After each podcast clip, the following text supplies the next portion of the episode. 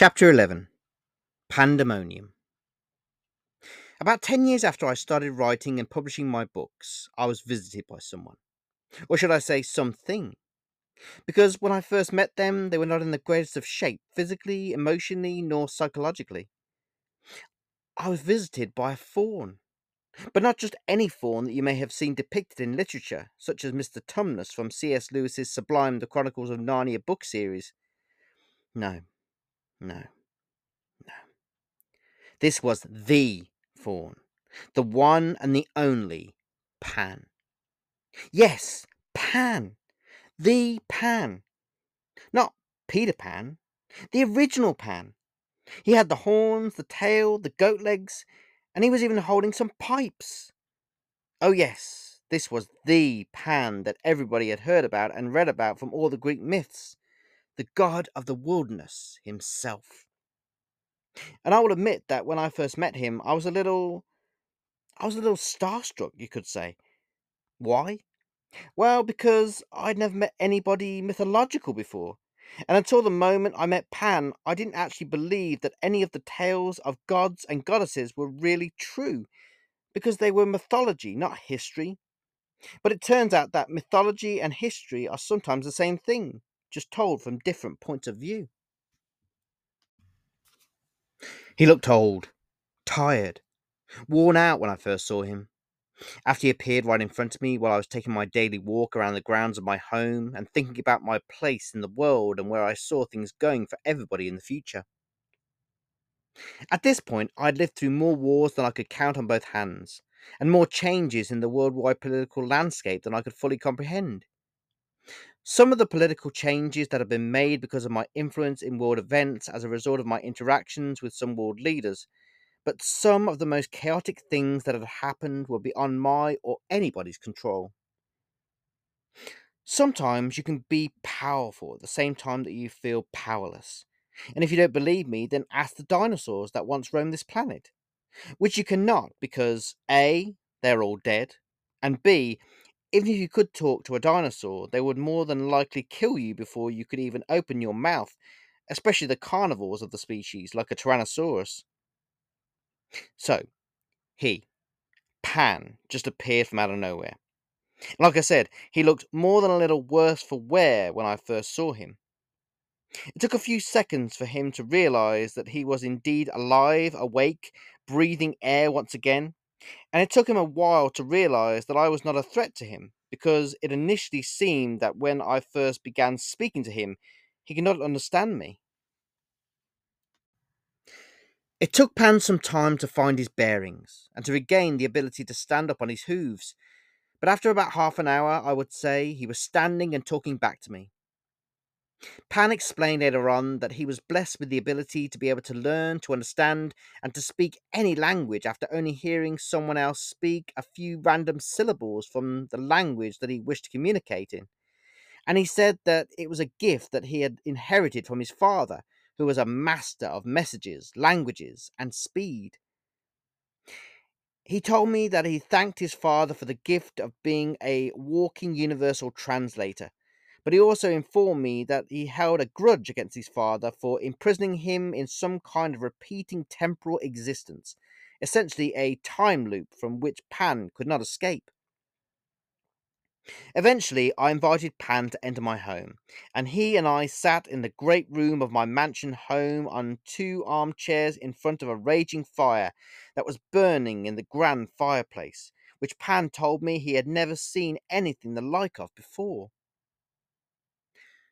So, your father trapped you.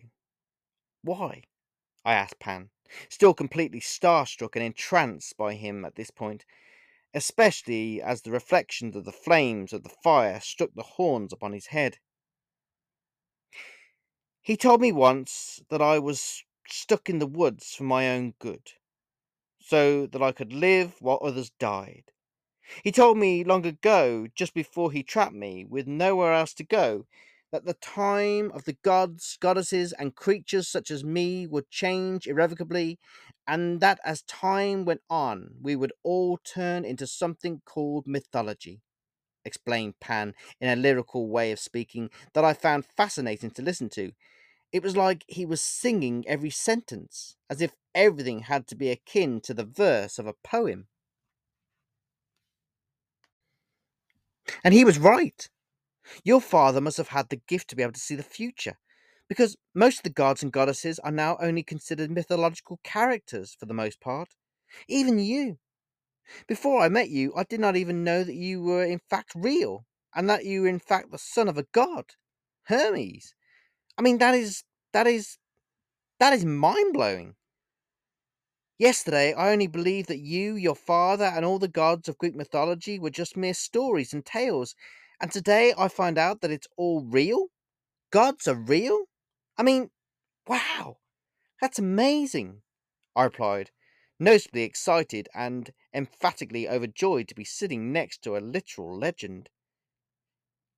If you say so, your majesty, and you, you are this world's king, the ruler of everything? asked Pan, as he took a sip of the glass of water that I had had brought in and set down on a table next to where he was sitting. You could say that, but I tend to position myself as far away from the limelight as possible and manipulate things from the shadows, I explained, as I took a sip of my glass of B positive blood that I had brought in for myself to whet my appetite, which I rarely did, but this seemed like the right time to do so. Talking to Pan, as Pan talked back to me, was personally like talking to a rock star or someone famous or something.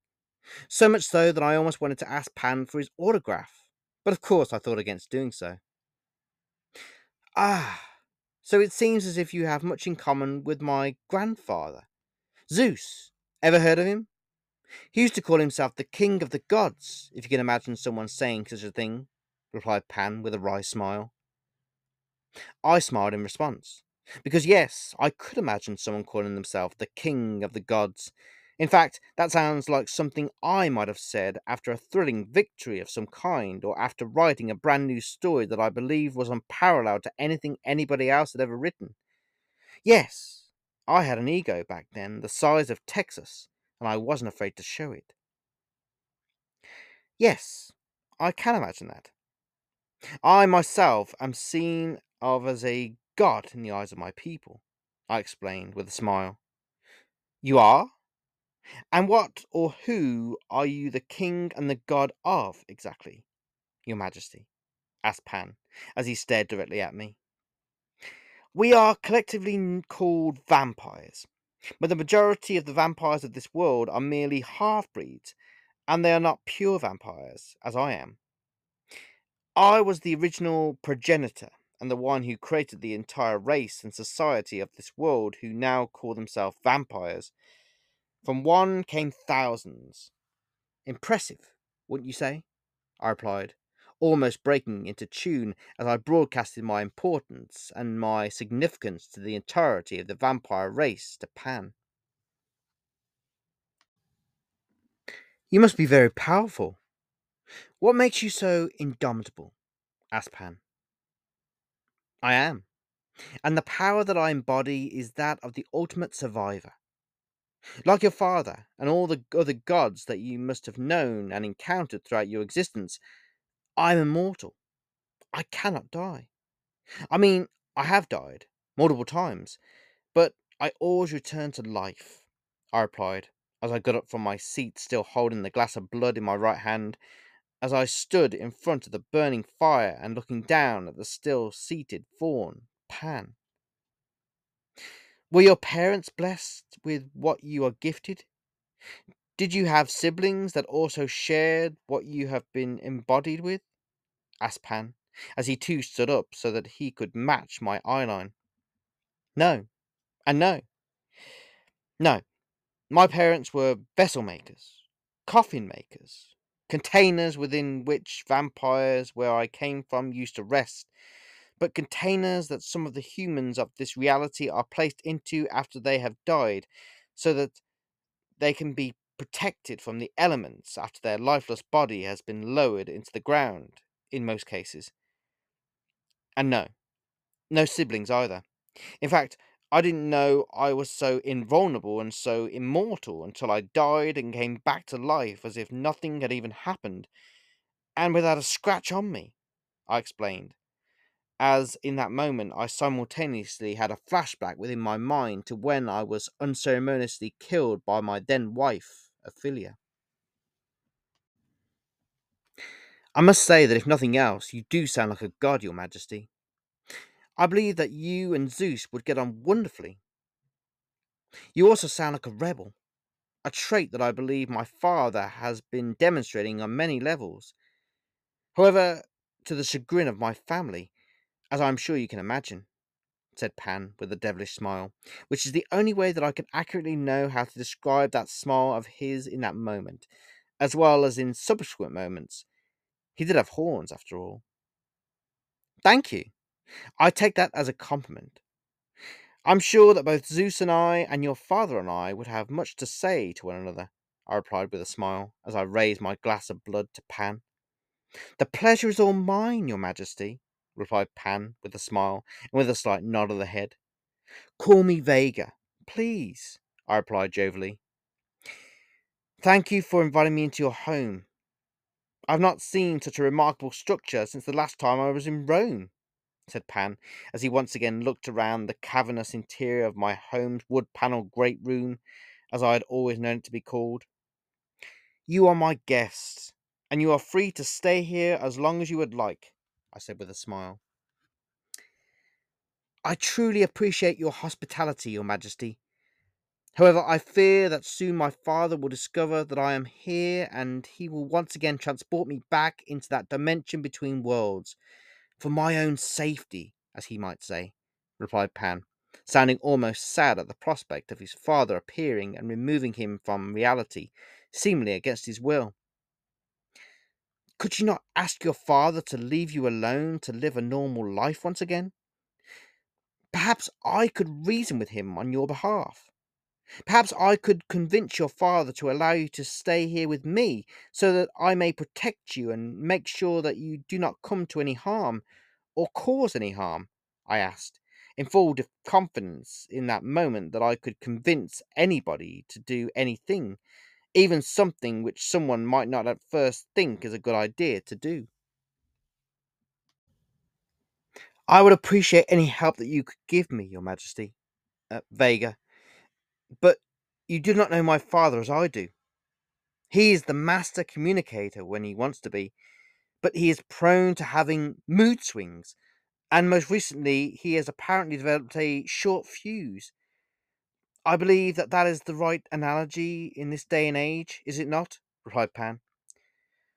I believe so, but I too am somewhat of a master communicator myself.